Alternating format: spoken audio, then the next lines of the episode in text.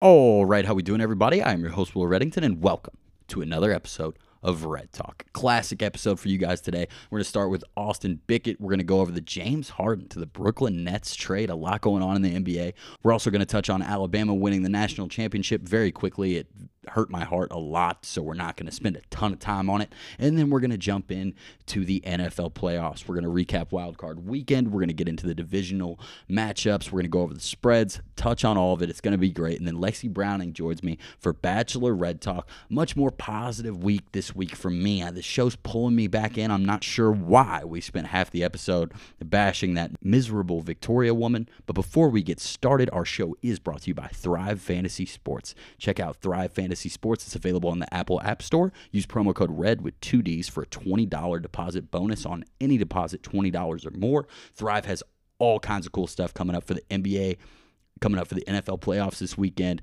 You build your lineup based on whether guys are going to score touchdowns. It's very different than what FanDuel and DraftKings are doing.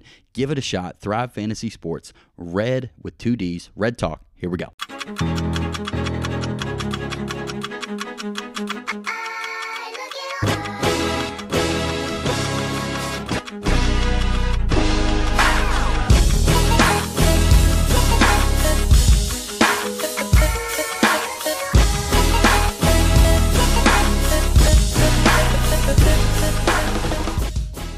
All right, AB Austin Bickett, we are back. Red Talk, divisional playoff week weekend. This is this is exciting. There's a lot going on in the world. Alabama is your 20, 20, 21, however you say that, national champions. And uh, James Harden got traded to the Nets while I was at work today. And uh, yeah, a lot of alerts on my phone. There's a lot of guys on different teams. It is very overwhelming. Yeah, I think uh, after we saw Harden's press conference last night, it was kind of just a matter of time. Didn't know it would happen this quick, but kind of seemed like a two horse race between the Sixers and the Nets. And the Nets definitely had more. I'm not gonna say more assets because Sixers do. They wanted Ben Simmons and Tyrese Maxey though, and that's just, in my opinion, that's too much to give up for a guy that could turn around and leave. And well, what he got one more year left on his deal after this. Uh, the Nets gave up a lot, but um, they're trying to win now, and I don't know if this is going to work, honestly. I don't hate this deal for the Nets. You know, you only get to live one time, they yeah. say. And uh, with, with KD, like who knows how many years he has left? Who knows how long this thing's going to last in Brooklyn? Kyrie Irving, their second best player, has stopped going to stuff. And other than that, this team's really good. But the Spencer Dinwiddie injury is is troublesome to say the least. And they definitely lost some depth here. A Jarrett Allen. Yeah, they lost most their depth and pretty much all of their defense. Yeah, it's eh, can James Harden and Kevin Durant go win a title? But I, I don't think it's going to be very easy for KD. This team might be the complete opposite of the Golden State Warriors from 2017 in terms of like being able to share the ball and everybody kind of being in the same mental space each night. So I, I don't know. I don't know if this is going to work or not, but either way, it's going to be entertaining to watch. I liked the Simmons to the Rockets deal better personally because I think you're not going to get anything better for James Harden than Ben Simmons, but the Rockets are nowhere near being able to win now. If you've watched them this year, they got some sweet new light blue jerseys. John Wall isn't sense. that bad, but they are they are just a terrible team. Like DeMarcus Cousins is so bad. He's so so bad at basketball. Oh my. He's terrible. Yeah, um, it it sucks that injuries really derailed his career because I mean he was the best big in basketball for like 3 or 4 years and Yeah, he's not a good guy tough to watch now. Okay. Yeah. He's not the best guy, but I feel like he does get some unfavorable ejections sometimes. Like that that swipe down on LeBron, like he swiped at the ball. I think he should have been suspended 10 games based on his track record. But you know, it's not what this is about. Demarcus Cousins, everybody knows he's a bad guy. But yeah, I, I like the Harden to the Nets thing. I think they're going to be really good. I don't think they like terrify the other really good teams in the East, like the Celtics or the Bucks or the Heat or the Sixers. Like, I still think those teams could beat them in a series, but I mean, you can't lie. I mean, there, there's no way anybody would want to play James Harden and Kevin Durant in the playoffs if they're both healthy. No, I mean, on paper, they definitely have the best starting five probably in all of basketball, but when it comes to the playoffs, it comes down to a lot of times it comes down to depth and getting stops, and this team's not going to stop anybody. And Jarrett Allen was playing really well, and he's like an athletic big that blocks a lot of shots. He does a lot of little things. Way DeAndre better. Jordan, yeah, he's way better than DeAndre Jordan. Yeah, and that's like all they have now, right? Down low. Yeah, DeAndre Jordan, Perry, and Claxton are their three centers on the roster. Looking at it right now, depth chart. Their Sure. power, they have two power forwards. They're counting KD as a power forward and Jeff Green. Then DeAndre Jordan. Don't know who this Perry guy is, and Claxton. Okay. Yeah. So it's probably going to be KD at center, and then we'll have some uh, Joe uh, Joe Harris who sprays, and then hopefully Kyrie Irving if he ever comes to work again, and then James Harden, and then uh, I don't know, like uh, Bryce Brown, Bruce Brown. Yeah, he's nice. Former Pistons, great. He's a he's a nice little bench player, but he was our best player, so that's why it didn't work out. Um, if I had, I think I said this over the summer or whenever it was when all this Harden stuff started, but if I had to pick two superstars that I don't think could play together, it'd probably be Kyrie and Harden. Like just two really good players that I don't think should be on the same team. It's probably them two.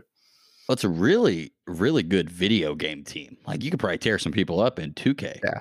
I'm sure that that'll be everybody's team for the next couple months. Yeah, and that's fair. But yeah, with the Kyrie comments of like how he kind of wanted to be the man in Cleveland and he didn't like how LeBron was celebrated there, which is a really weird thing to say in general. But he has had those takes constantly. And now he's like, The third best player on his team. The- Yeah. yeah, and he already wasn't going. I I would be really interested to hear his comments on this trade. I don't think he's going to make any before this podcast comes out, given that he hasn't really said anything all week, not even to his bosses. So yeah, it's going to be interesting to see how it works out. But uh, James Harden's still really good. He, he's just kind of he's a drama king. Yeah, we'll see. Yeah, and so is so is Kyrie. So like this could this could I mean if they decide to go all in and like commit, like you said with like the Warriors do, they all sacrifice and they all share the ball and stuff like that.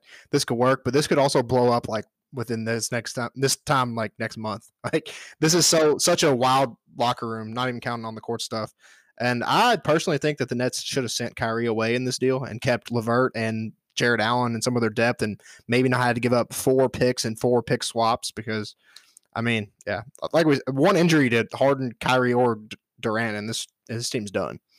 Yeah, they, their scouting department's not going to have a ton of work to do for the next few years, given that they uh, are not going to be doing much drafting in Brooklyn. I'd be really interested to see what their uh, summer league team looks like if they ever have the summer league again, which is fantastic. But Alabama, they won the championship. We both liked Ohio State. It did not feel good. No, it's one of those games that you knew you were on the wrong side. Well, I say that, but Ohio State did answer twice, tied it up at 14, but but you could just tell they were like kind of struggling to go down the field and like they had these eight play drives and Alabama was coming out and scoring in like three or four plays. Every play seemed like a chunk play.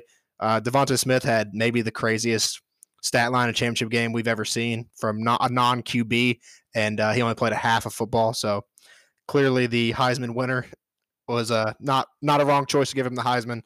But yeah, I mean, credit to Alabama. I think they were pretty clearly the be- best team in the country by far. They're starting all that Alabama versus your beloved LSU team from last year. I still like the LSU team from last year, but would be a hell of a game to watch, especially on the uh, offensive end. Total would be over 100. Yeah, LSU would throttle them. You know, I don't even think we need to get into that. I can't believe people are even having that conversation. But Alabama was absolutely the best college football team from this season and this season only. DeVonta Smith is the fastest football player I've ever seen in my life. And he is as close to an NFL draft sure thing as you will ever see. His routes are so precise. I didn't even think the Ohio State defensive backs did that bad of a job. I mean, what are you supposed to do? You press him, he's gone. You you back off him, you're screwed. He's going to catch the ball. He's going to make you miss. He is impossible to stop, quite literally impossible to stop. And I, I do think, you know, if LSU played him, yeah, 2019 team against this Alabama team, I, I don't think that they'd stop DeVonta Smith. And like you're saying, over under 100. But credit to Nick Saban. Every recruiting class he's had at Alabama since 2000. I saw that. Did you see um, next year they have the number one recruiting class, not in the country, but of all time, as far as like highest rated class of all time. So Oh, great. Yeah, there's a lot of takes out there about um, college football is kind of ruined. It's super washed down. It's Clemson, Alabama, Ohio State, and then every once in a while, like LSU got in there last year, a fourth team will show up. But uh, it does kind of suck. The same team's winning it all every year. It definitely doesn't have like the March Madness feel. Like anybody can win it, but I still enjoy watching it. But it is uh, tough to. It's just tough to know that Clemson and Alabama are going to be the two best teams for the next ten plus years, probably. I will say that I did not enjoy watching it. I had Trey Sermon to score an anytime touchdown. He, uh, you know, broke his collarbone with 14 minutes left in the first quarter. I kind of felt like that's how my night was going to go from that moment. Master Teague, who's terrible, scored two touchdowns. So, you know, I, I don't think my mind was in the wrong place there.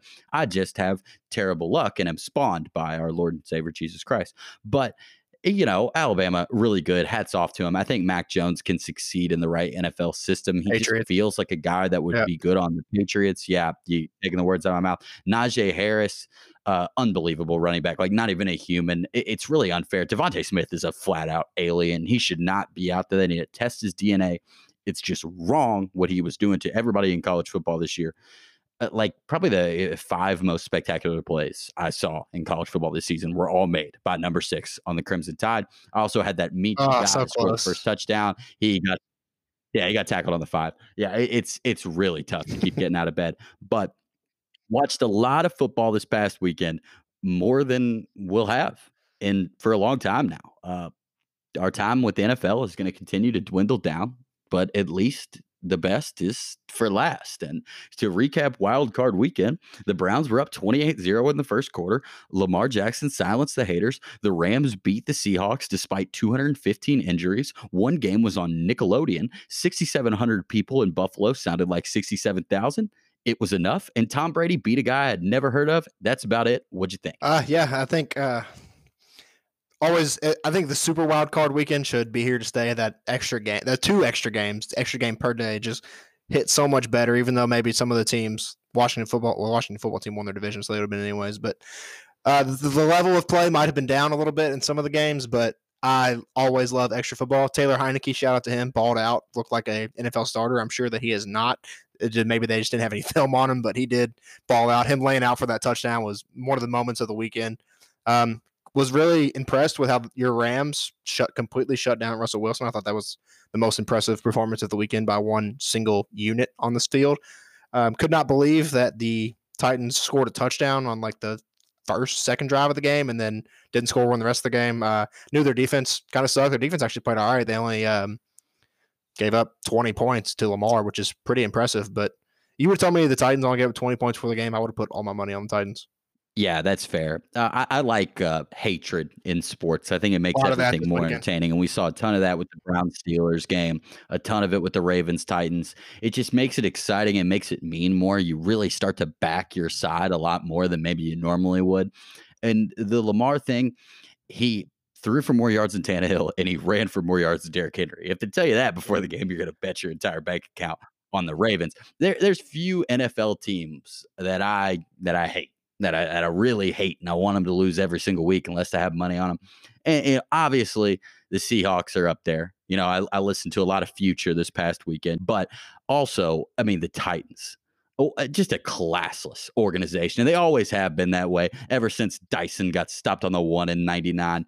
It, it, eh, just a joke. I mean, Derrick Henry, eh, come on. This guy's so freaking slow. Like we said, he's just slow, Austin. He's a slow guy. And I love seeing the Ravens bottle him up. And that celebration at midfield, inject that into my veins. I love it. Uh, forget the handshakes. What's what are these handshakes for? That's the kind of stuff. Yeah, I, I do love all the the logo thing was pretty was pretty badass. I didn't I didn't know what to think when it was happening, but in retrospect, because I was on the Titan, so it just hurt. They were stomping on my my wallet basically, but it was pretty badass. And then the Browns yeah, answer with the uh, Juice doing the Corvette Corvette in the locker room after they beat them, uh, called them uh, Baker running off the field saying "same old Browns," a bunch of gray faces, stuff like that. Um, Steelers, I mean, they're the most hateable. T- uh, to me, they're the most hateable team in the league. I think I think your Titans hate stems from last year when you were on the wrong side of every Titans game, no matter what. no, it, it, stems from 99. I never liked Eddie George. He's a bad guy, and he sucked as a guest appearer on Facts. Ballers. But I, I, really, I also I think I think everybody does though. That's big a team that everybody can agree. Unless you're a Steelers fan, I think everyone hates the Steelers. Which, like, if you're a Steelers fan, a lot, of, lot of them around you know, here. What What are you doing? How do you wake up and cheer for this team? I mean, ben Roethlisberger has committed some egregious crimes. Use Google.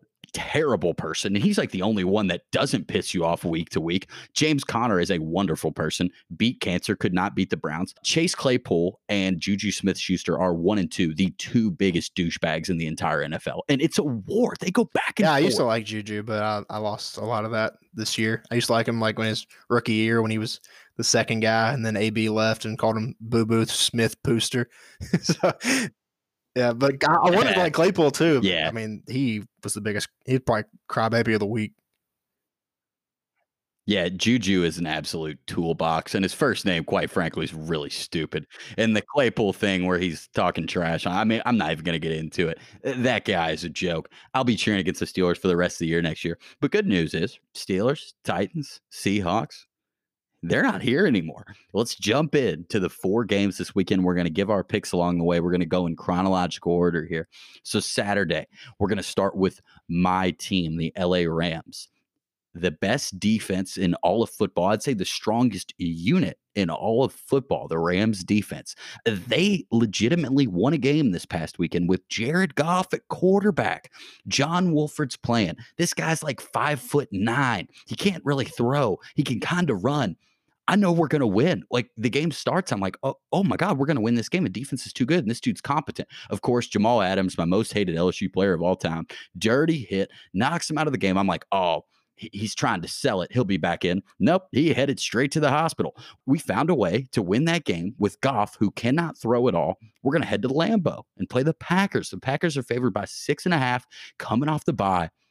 What do you think? This is tough because the Rams defense is really good, but then I think it's Aaron Rodgers versus Jared Goff, and the Packers have been maybe the most dominant team the last down the stretch. I mean, they've just been killing everybody, especially that Monday night primetime game against the Titans in the snow. Man, I, I always struggle with these teams that get these byes because you, they come out flat so often, and I don't know. It's going to be tough to beat Rodgers at Lambeau, even though there's no there's no crowd. The spread is seven. I think that's fair. There's going to be a ton of Packers teasers out there this weekend. I'm going to go with the Packers, but I don't think I'm going to lay the seven because, like you said, the Rams defense is just that good, and Goff's going to have to make some plays, and I don't I don't know if he really can because it's not like the Seahawks game. I think Rodgers is going to put up points no matter how good that defense is. Yeah, without a doubt. And if there's one thing we know about me, it's that I, I'm very good at at not showing my bias. You know, I, I'm very, very in the middle. You know, I I like to give each team an equal shot. I love the Rams. I, I- just love them so much. What they did this mm. past weekend, they gave me such a fun four hour experience, but half of it, it wasn't all that fun. And that's when Jared Goff had the ball. And I'm wondering what, what he's going to do with it next basically all our offense came from Cam Akers running the ball, which I feel like the Packers are going to come out and try to stop. The Packers have a really good defense. I do think that the Rams defense is going to be able to maybe make them start flat, but I like the Packers to win this game. I, I don't know about the six and a half. Uh, This Rams team, Jared Goff's not going to another Super Bowl. That's going to be one of the biggest anomalies in the history of time, unless John Wolford goes out there and plays. I don't think we have a chance. If Jared Goff starts, I like the Packers by six and a half. If he doesn't start, I still think the Packers win the game. The Rams had a ton of injuries this past week. Cooper Kupp's probably going to play. Aaron Donald's probably going to play. Sean McVay lies to the got team. to. I will Gotta say, keep the other team on their lies toes. over and over. Who knows who's actually going to walk out there in those sweet bone on blue new Rams uniforms? But I, I don't think we're Yeah, going to be. we didn't even mention the fact that Jared Goff still has a messed up thumb, and John Wolford left stadium in an ambulance. Uh, Aaron Donald didn't play in the second half of a playoff game. Got to think that's, I mean, that's serious enough if he's not going to come back out there in a one score playoff game in the second half. And uh, Cooper Kupp, Cooper Kupp's looked bad, Right. they said they act like he's the best of all of them. So Yeah, I, I'm telling you, he lies. But if Jared Goff, if we don't want to send him out there, which us having two active quarterbacks That's- that game is is yeah. so so with Bortles so in the city, Like I promise, that's what I'm saying. Next week, you might want to cue the Rae Sremmurd. Black Beatles in the city. Blake Bortles in the city. You never know. You never know. Blake Bortles, he he's won a pretty big playoff game in his career. People forget, and I know Cardinal fans don't forget him. I was there when he ripped our hearts out with the with the Knights of UCF. Didn't feel good, but I walked out of there saying that Yeah. dude is bad. So so we'll see if if Blake Bortles walks out there. I mean, you might might as well throw out the books because you never know what that dude's going to give you. Ravens Bills Saturday night. This is going to be an awesome game. It's the closest spread of the weekend. It's been teetering back and forth between one and a half and two and a half. The Bills are at home. It might snow. Lamar Jackson coming off a big playoff win silence the doubters for at least one week. The Bills could have lost to the Colts. Colts make a 33 yard field goal. That game goes to overtime. Very poor effort from Rodrigo Blankenship. God just looks dumb out there. Shouldn't be an NFL kicker anymore. But Bills, Ravens, one and a half, two and a half. What do you think? I like the Bills here, but um, I like the Titans last week, so take that for what you will. I'm not saying the Ravens can't go in here. The Ravens are really good, probably playing better than anybody in the AFC over the last month and a half. Um, I just I love Josh Allen so much, and I'm going to ride with him until he goes down. Uh, the Bills' defense obviously way better than the Titans' defense as a unit. I think that uh, there won't be as many of those long Lamar runs as there was as there was last week. Even it's crazy that he can get those when you know that our team's constantly looking for it every play. Like that's just how fast and how shifty he is. Like into to end the game when he did that little jump back to stay in bounds. Like you know the they knew they were running the ball and you knew Lamar was probably going to end up keeping it. And he still got through right through the middle and just ended the game. I mean, but the Bills are a little better on defense, a lot better on defense, honestly. They're at home. There's going to be some fans in the crowd. Bills Mafia is going to be going crazy. Hopefully, a little snow in the forecast. Don't know if that's going to happen. So I like the Bills, but I think it's going to be close, just like the Colts game was. Lamar Jackson's incredible. He is electrifying. You saw me walk into Roosters last week. I had the purple jersey on, the purple shoes. I was ready to join all the other U of L fans that became Ravens fans three years ago. Yeah, I'm ready to yell with them. I'm ready to party. Lamar Jackson is awesome. He's one of the funnest players to watch in the sport. Love the Bills this weekend. Love them. All caps. Love the Bills. It, ever since I saw that can't touch this video at practice, I was like, okay, cool. I really like this team. I like what they're doing. I do think that Trey White, an LSU guy, is going to be able to take Hollywood Brown after the game. You out of the game. You were hating on him a little bit last week. He played really good. Football is not an individual sport. It's not golf. It's a team sport. And this is where the Ravens figure out, wow, our receiving corps is horrendous. Lamar needs some help, and he, he does. He needs help. This isn't a Super Bowl team because of the skill players they've surrounded him with. They've done a pretty good job on defense. Patrick Queen is who they took in the first round from the LSU title team. He's been fantastic all year, but I don't think they're good enough to beat the Bills here. I love the Bills. It's my pick of the Uh, weekend. it's probably my favorite pick. Actually, my favorite pick is the Bucks, but we'll get to that in a second. I got really hot take for you. Don't know if you're going to agree.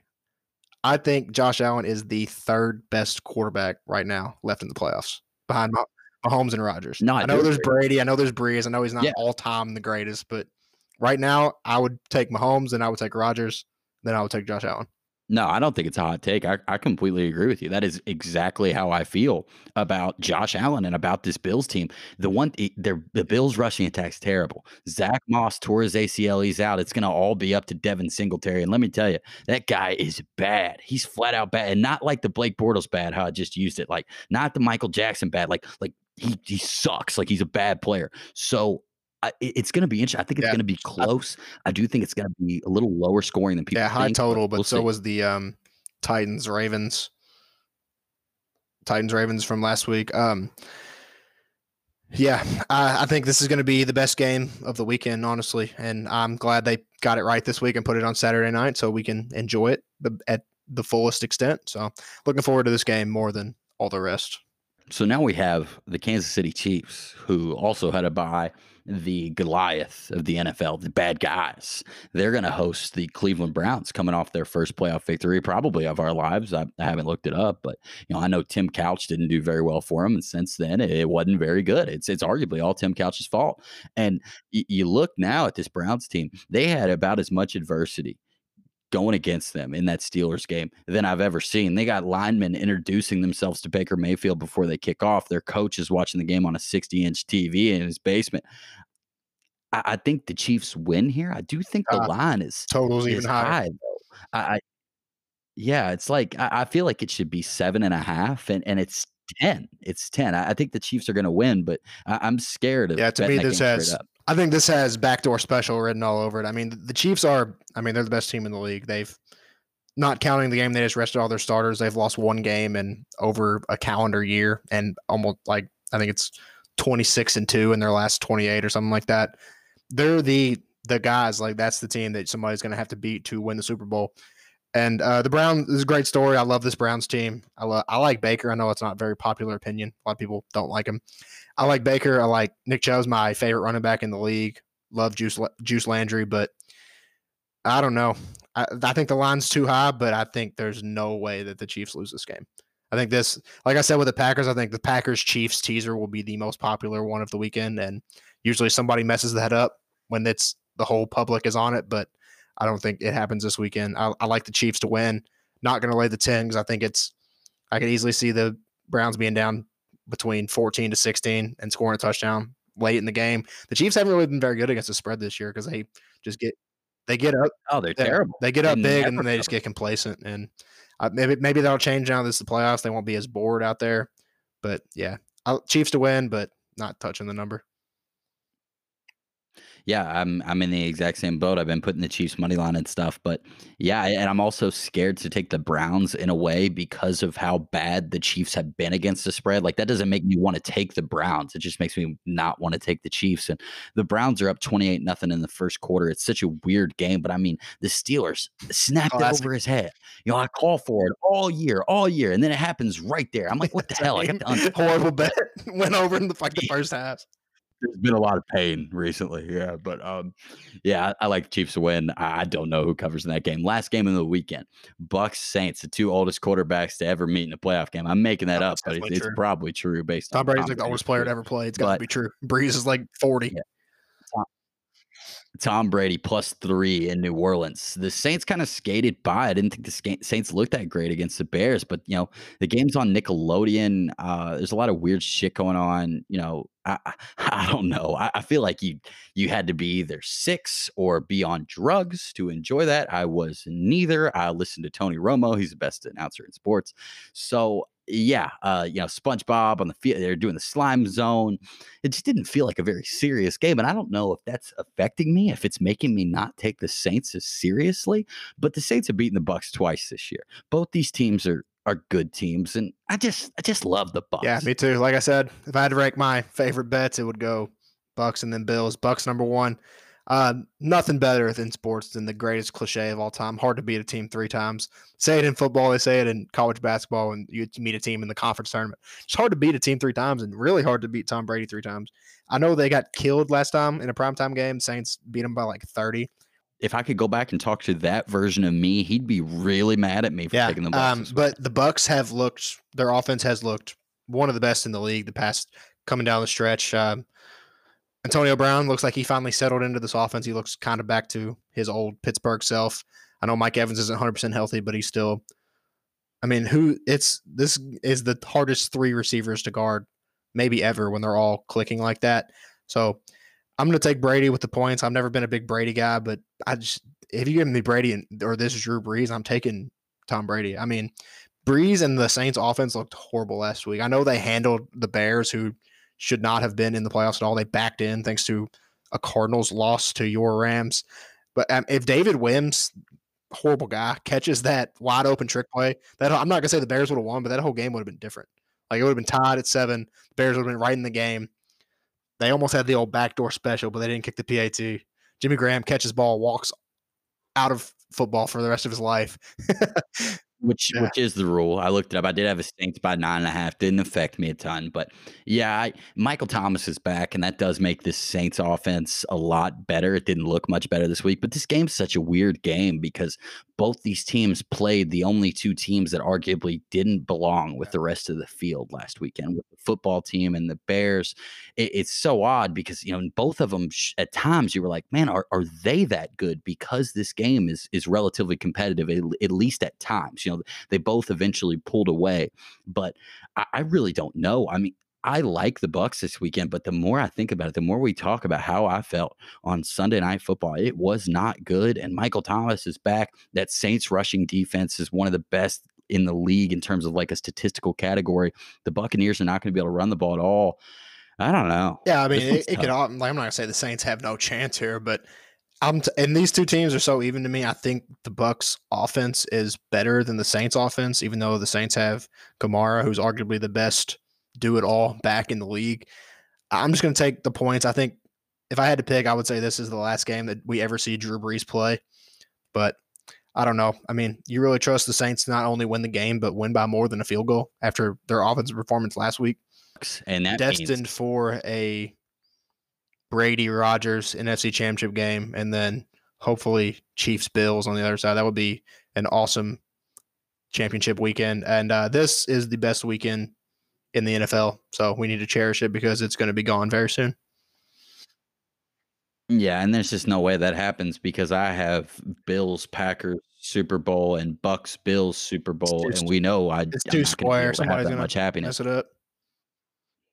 No chance no chance that happens i, I just don't i don't deserve it quite frankly but uh the other you know there's no college basketball lines out we're recording this on wednesday uh the cards play miami uh miami lost to boston college last night by like a thousand so take louisville no matter what the spread is and then michigan's at minnesota i don't know if you guys watch what michigan did to wisconsin but minnesota is a dumpster fire right now they've completely fallen apart michigan's actually already beaten them i think by like 25 30 this year I, I love Michigan there. I think the line's going to be way too low. It's going to be one of those games. It's like scary. The Michigan is like a violent team. If they are favored by less than six, think- oh my god! I think Michigan, Michigan. is the third It's best team in the country behind Gonzaga and Baylor. Yeah, not a hot take at this point. I mean, that, that point guard that they had, that grad transfer dude from Columbia, is just raw. Dude is just filthy out there. Yeah, uh, hard to pick games when there's no line, but I'm pretty deflated about Kentucky hoops. Thought we were back, are not back. I'm not doing well, but even I Yeah, Alabama that's- last. I just I mean, that's a- college the- basketball this year. You guys got a little carried Well, that's also like the Florida worst thing. possible matchup for Kentucky in the SEC. I would say because they they're a tough team. I wouldn't want to see them in the tournament. Not that I'm going to be in the tournament, but if I was a fan of another team, I wouldn't want to see them in the tournament. They all Yeah, just they had some players out Yeah, too. they're missing three of their starters, and they, they they hit like well. 18 threes against us. They make their layups. They play really hard. They're very well coached. I mean, all things that Kentucky are, just isn't this year for whatever reason. And it- yeah, I mean, I, I, Kentucky plays Auburn at two o'clock this weekend. Uh, Auburn's Yeah, not very good. The line's probably going to be flawed because Kentucky's still going to have Kentucky across the front of their jerseys, and that that does affect the line, believe it or not. But yeah, uh, it, that was a weird game. But you know, Alabama, uh, uh, the worst home loss of Cal's career. And, you know, I'm sure after I didn't watch the press conference, you know, because why would I? But I'm sure after he was like, well, it's different. You know, there's no fans there. And so, uh, yeah, it's, it's also different. There's no Karl-Anthony Towns. Yeah, we are uh, not very good, and you know I keep telling myself like maybe we go on a run, win the SEC tournament, sneak in. But don't get me wrong, I want to be in there. But if we get in there, we're probably gonna lose in the first round anyways. Like Yeah. you always want you always want that you know, fighting chance. You want to convince yourself like here we go, we're in. That's all we needed was a shot. But if we get in, we're losing in the first round no matter what. So just not our year. Move on to next year. Yeah. And I, I don't think they're having That's an cool. NIT, you know, I'd rather opt out. I've watched Kentucky play in the NIT twice, and no one. First of all, I don't care if they win, but they come out like they know, like, why the hell are we playing this? We lost our Robert Morris. That was Robert Morris's Super Bowl. I like that. Yeah, you can bet on anything. That game was awesome. I'll never forget where I was. We were the fucking, we were the one seed. They made us go But- to Robert Morris. That's the rule. It's always been like that. If you can't host the game, then you're going to their place. You don't get to just team- play at Freedom Hall. You're not. Bellarmine. yeah, that team would, would. destroy this team. Yeah, I, I wholeheartedly believe that. At least that team had some NBA players. Kyle Wiltjer, Hooper. Nerlens Noel. He he, was, he didn't play against Robert Morris. We would have beat the shit out of them. Oh yeah, no, that was. We would have made the make tournament. tournament then lost first round, but we would have been in there. We would have been in the dance. Yeah. Yeah, Archie Goodwin beat. I mean, that, that's He what this team needs. Ah, whatever you say. All right, that about wraps it up. Uh, big weekend of football. Two NFL games on Saturday, two on Sunday. We got Cards, Cats, both playing basketball on Saturday. It's gonna be fun. Austin, this was a pleasure. I will talk to you soon. Let's win some games this weekend. I, we gotta gotta have some better luck. Got to. Can't get worse. Only, only way is up. Can't get worse. All right, The Bachelor.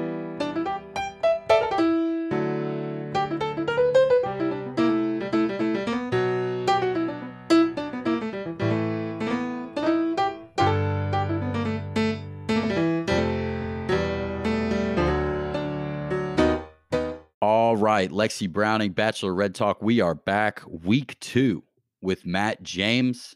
I didn't like last week. I didn't like it. I said it a few times. This week I'm I'm back in. Even if I'm not all the way back in, I'm gonna be more positive. I'm gonna try to enjoy the show. No point not to. How's it going? What it do, baby boo? What a week to come back with a positive attitude because I truly hated it. I only watched it one time because that's all I could really take because the whole thing was centered around Victoria and I just think that she sucks so bad like there's nothing enjoyable about watching her just be like a hateful person and so like I don't know, I was just mad. Yeah, we spent about an hour of the two hours on Victoria, and we're going to jump into that. I actually ranked my four things that Victoria did that I hated the most. So we're going to jump into that at, at the end. It's going to be tough to do that because so much of the episode, you kind of just come back and you you hate Victoria a little bit more right in the middle of it. But let's jump into it. So this episode starts and it's prefaced with this girl that sounds like me pre-pandemic at O'Shea's. She's blacking out, she can't see. They give us no further context, and then we just cut straight into Matt working out. And at this point, I don't know who this girl is. And I guess this is what we're going to do this season. They're going to start the episode off with a little teaser, kind of show you what's coming. Last episode, it was just about the vibrator. This time, infinitely more serious. Sarah. It ends up being Sarah, who I really, really like. She she goes down. She goes down at the end of the episode. She sure does. And you know what? That was actually a spoiler because you could see that she had a rose in her hand right from the jump. So they kind of messed that up and just sort of were hoping that you were distracted by the fact that she was fainting.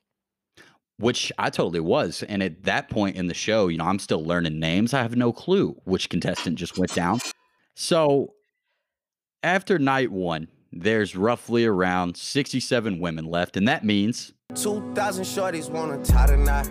And it also means that we get one group date and two one on ones. Some of the girls don't even get a date. One actually says it's going to kill her, end her life if she doesn't get a date. Safe to say, these women are bought in. But date one, it goes to Bri she's mad. She wore her worst outfit today. The communication manager from San Francisco is utterly shocked. They ride some ATVs, make out in a hot tub, and uh, then they do the emotional dinner combo that we've seen 2,000 times. Eh, I like her, and she seems cool, right? Yeah, that was like the first girl that I talked about last week and said that she was one of my top picks. And I thought it went well. Like, she's a really beautiful girl, and they had a good date. Like, they had a good laugh whenever he basically almost put her life in danger when he flipped her off of the ATV. Like, that was crazy. I actually know someone who literally died doing that. But anyway, uh, they were able to laugh it off and, you know, had something to sort of bond over and they had a nice time. However, after seeing the one on one that comes later, I just feel like she's definitely the runaway and it's not comparable. Yeah, I'd have to agree. You know, I'm thinking this girl, Bri, she's probably sixth or seventh in terms of where she's going to finish on this show. But I mean, there's there's a hundred of them left. Sixth or seventh is is pretty good. She gets a one on one. We know she's a factor. But then we have our group date. There's 18 girls, one Matt James. All of them, all the girls are irrationally confident. All of them have matching umbrellas, which is a nice souvenir, regardless of where you finish on this show. And uh, all of them dress up as brides. You know, they really, they really like to hammer home the marriage thing on this show. I know. What is with that? Why are we having like back to back photo shoots in wedding gowns? I feel like that is so dumb. And I have another little bit of advice for those of you listening. And this goes for eh, real life if you're on the show, whatever. If you are like vibing with someone and you want to share a first kiss with them, don't do it in like a group setting like that. Wait for your moment. Don't do it, you know, in front of a bunch of other girls that are also dating the same guy. That's fair, but this situation's a little different. This is a TV show. I think a lot of it's scripted. And, and these girls, you know, they got to go out there, they have to make their mark, especially when they're not getting as much time with Matt as any of them expected. And yeah, I mean they're they're in their wedding dresses. They're taking some some cool pictures, I guess. I don't know. I thought the date was was pretty terrible, but then Chris Harrison he goes on to promote violence with an epic match of capture the heart. There's two teams, so they dip items in paint and they tag their opponents essentially all after this big giant heart. And it was better, I thought, than the naked dudes playing dodgeball. Not better than the wrestling tournament of last season. That was awesome. But Chris Harrison says the rules are there are no rules. Never a good idea to say that before a competition. I wanted to cheer for the red team because, you know, red team. But they have Victoria. So I'm forced to cheer for the gold team. Weird, weird paint fight date. What'd you think? Very confusing. Like, I feel like they needed some structure, like, some rules were needed. Like, that wasn't, like, a cool thing to watch, is no rules at all. And I think they just gave it to Victoria's team because it was Victoria's team and they wanted to see what would happen later on with the extra time. Yeah, I mean it's uh it's pretty much exactly. I I, I literally was watching. I was like, I, I don't know what the purpose of this is. Uh, Are they going to just look at all the girls after and say who got the most paint on them? They lose. But no, eventually I see MJ taking off with this giant heart, and I'm like, oh, I, I guess her team wins. So MJ and Mari they they carry the squad. They get the extra time, and Rachel, you know, she comes on. She sounds like Zach LaVine does every night. Extremely let down by her teammates and Katie rolls Kentucky basketball, Cam Fletcher, and just sobs about the loss and lack of playing time. But the red team, they get their extra time with Matt. And you know, Matt, he seems like a pretty honorable, genuine dude. He lies straight to Victoria's face here, tells her she looked great today, which was an egregious lie. Victoria is a hideous woman. Can we get into her yet, or are we still holding off? Because I really would like to insult her. Uh, no, no, we're still holding off. So he ends up giving the group date rose to Lauren, corporate attorney from Miami. I didn't have a problem with it. Do you have, do you have a problem with that? No, a little bit of a dark horse. I thought that was a, a really cute conversation, and I liked that she got the rose. Yeah, you know, I'm I'm down for Lauren advancing with Victoria and how this situation's played out. I feel like it's made it almost impossible to to dislike anybody else on the show because she is so bad. We're going to get into it, but I, you agreed by saying that earlier. Like Sarah appears to be a runaway at this point in terms of who looks to be the favorite on this show. But outside of that, I mean, and nobody really gets on my nerves. I don't dislike literally anyone outside of Victoria. The woman is awful, but now we get the one-on-one time. It, it- it's Sarah, Sarah time, and Matt pays homage to Peter Weber, and they're going flying, which is kind of like taking your date to a movie. And you can't you can't talk that much while you're flying in a plane that was crafted in 1867 by the Wright brothers. But it's loud. They eventually get their nightcap. Sarah opens up about her dad having ALS, a cruel disease, one in which there's no cure. I thought this entire dinner, the date as a whole, was one of the rare serious moments this early in the show. But Matt does a great job of listening, saying the right thing. Truly a great guy. Sarah's story says a lot about her character and the fact that she's even on the show. You know, she she clearly like wants to be with Matt James. She probably doesn't want to be famous on Instagram.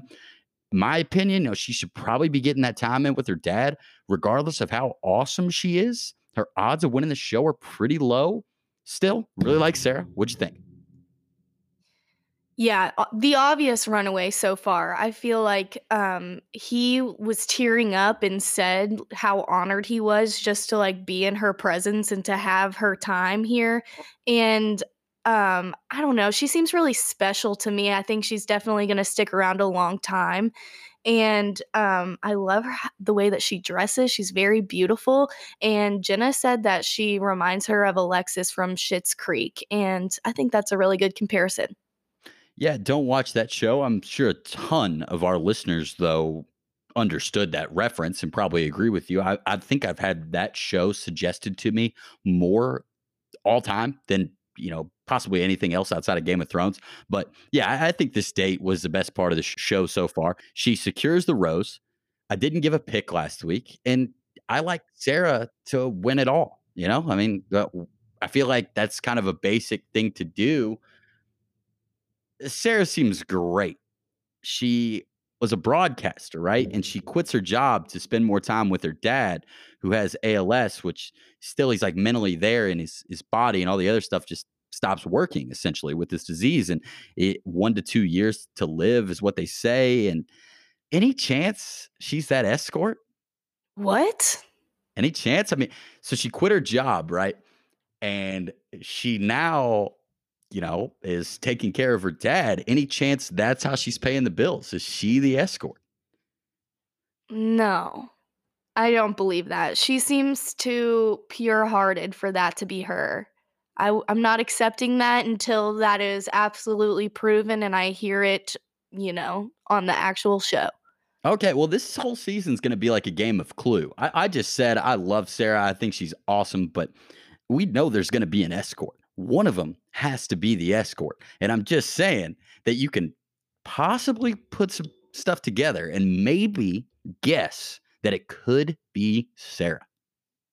No, because like it's not like that's her son or anything. Like that's her dad. And like, what about her mom? We don't know anything about her mom really. I don't know. I mean, it could be, but I'm a little bit offended that you would throw that out there. Like, there's like a bajillion girls, and like Sarah's my favorite right now. Why are you going to put that on Sarah? So I was thinking the same thing. I had this suggested to me that this was a possibility by someone else. And I was like, offended. I was like, what? Sarah's Sarah's the only one I really like. How could it be her? And that's the reasoning they gave. I was like, oh, wow. I mean, we'll keep an eye out for it. I mean, we saw it on the preview. We know that the previews can be very, very misleading. Like, what if it's just some bullshit that Victoria spews at some point that has like no legitimacy at all? That could totally be the case. That's possible. I do feel like they showed other contestants talking about it though, like discussing the fact that you know there there's an escort there that it, at this point hopefully Victoria be gone. We're almost there. We're almost to the Victoria part. But cocktail party we get some more time with Abigail, which is nice. You know, she's wonderful. But Matt, for not being on this show before, is doing an elite job of making each girl feel like they matter. I mean, the flower thing, come on. This dude is a king. I was so infuriated. Like, this is the cherry on top of an atrocious episode. I wanted to turn it off. I wanted to quit the podcast, all of it. What? That was the dumbest thing I've ever seen in my life. Oh my god, I thought it was nice. I mean, this girl, uh, wh- what's her name? Uh Marilyn? Is that right? Like Terrapin? Okay. Yeah. So Marilyn, you know, she she can be lucky to finish 12th on this show, especially with the egregious slander that comes later in this episode from Victoria. But you know, I mean, Matt still remembers her favorite flower. I thought it was marvelous. I mean, it was pretty thoughtful and just really conveniently placed, just like that stray pot behind the couch. Okay, all right. Whatever. You know, you sound like me last week. But let's let's go ahead. Let's do the negative stuff. Let's talk about Victoria. Like I said, I, I've ranked the things that I think that she did the worst, but this is going to be cool because everyone agrees with me here. It's very rare in life that you cannot find one person in the entire world that likes a specific person. And that's the case here with Queen Victoria. She is most hated universally. I was watching the national championship on Monday night, naturally. This is Aaron Live, and I Twitter searched her name, and oh my, I don't know if I've ever seen so many mean things said about somebody without one nice thing said in there. I tried to look for like, like I'm Twitter searching stuff like, I like Victoria. Victoria is cool. People despise this woman. Every time she talks, they play the clown music in the background. But this season, it's like evil, evil clown music. So I went and found her Instagram, searched it up. Man, does this woman delete some comments? She deletes. No way. Oh man, she deletes some comments. I mean, she'll have a post, it'll have like 30 comments on it. Yeah, all of them are like, You're so inspirational to me. I just love you for being your true self. And I'm like, oh, oh my God, there's no way, there's not one negative comment on here. On a lot of her recent posts, she's just flat out turned comments off, which, you know, makes sense. Like, why would you not do that if you're her? But yeah, um, what did you think about Victoria? I mean, she is atrocious. And I think anyone that watched the show has that takeaway. Victoria's dress, in and of itself, is grounds for dismissal. It's a crime against humanity. And that still stands even if, like, a flawless human were to put it on with the perfect bra. Still no. But much to my own dismay, Matt's like a pretty good guy and is going to continue with the night regardless. Um, Victoria's dress. Have you watched any of that show Bridgerton? Yeah, I have. Yeah, a terrible show. But you know how everybody's like, uh, you know, they're in the 1800s or whatever, and they got those like puffy dresses on. That's kind of what it reminded me of up top. You know, she's got these NFL shoulder pads coming off her shoulders, so it's like real 1800 up top, and then down low it's it's 2020. You know, just showing off those disgusting legs. So let's get into my four things that Victoria did that I hated most. So we'll start from the back. Number four, Victoria interrupts another contestant's wedding photo by showing off those absolutely disgusting legs, gets confused afterwards, and thinks that her and Matt are married. That is number four, the fourth worst thing that she did. I, I believe if you go back and watch the show, she's like, the royal wedding, we're king and queen, we're married now. Like, no, Victoria, it's not how it works. Number three, after the fireworks go off on Bri's date, this is early. Everyone's like, oh, Bree got a rose. That's so nice. And she's like, okay, I'm authentic and real. And you guys are just bringing me down and insulting my character. I mean, it was so random, just attacks the entire house, calls other people psychologically disturbed. I literally am a queen. Like, can we find this woman? I really feel like, you know, cyberbullying. Do you remember when we were kids and they always said, like, you know, don't cyber any bully anybody. Cyberbullying is bad. Don't you think that maybe she should be cyberbullied a little bit? That like people should have the right to tell her how much she they hate her over and over again. I think cyberbullying would be useful here. I think she's definitely getting a lot of that right now and will continue to receive that for as long as she's on the show and probably for a little bit thereafter as well. And she deserves every bit of it, but it is kind of sad because I just I don't understand it at all. She it's week 2 and she's going in outwardly saying I don't like any of these women. This isn't a sorority. Like someone told her to be positive and she basically told them to go f- off. She was like, I mean, if you're positive, then you need to leave the show because this is like not supposed to be a friendly environment. I don't understand what she's thinking whatsoever. And I mean, her conversation with Marilyn was laughable. Yeah, yeah. So, you know, now we're leading into my final two things. So we got number two. Marilyn comes back with these flowers that Matt gave her because he's so thoughtful. You hated it. I can't believe it. But Victoria is absolutely disgusted by this act from Matt. She goes out there in her Bridgerton NFL shoulder pad dress and just goes full Wale sabotage mode, goes up makes things up to Matt, bends the truth, uses the word toxic more than 06 Britney Spears. And by doing this, she destroys the entire cocktail party for the other girls. And it just brought me back. Remember when Noah kind of did this and, and people were mad? I mean, this makes what Noah did look like the most little league ever. I mean, literally nothing happened here. And I thought that Matt handled this situation so poorly. Like I, I, I think he's done a great job, but like why? Like why don't they just go out there and ask the whole house? Why do we always have to do this little powwow where we take them all back one on one, or we put them together and we try to have this conversation and resolve it? Especially with someone like Victoria, why doesn't Matt go out there and he's like, "Hey, what's going on? Uh, everybody's opinion here." What what's happening here? Victoria's sleeping on the couch. You know, I'm not here. I don't get to see the tape. What's going on? Because then he's got 29 girls being like, that woman should be incarcerated. Absolutely. And even if you don't want to take it to that degree, like you just want to like snuff the drama out at the starting point and not let it spread to the other women, I do understand that. But I mean, use your own context clues, my man. Listen to the words that Marilyn is saying and then listen to the words that Victoria is saying. Which one is more believable? Which one is more rational and level headed and is more likely to tell you the real story? I mean, you seem like a bright enough guy. I don't understand.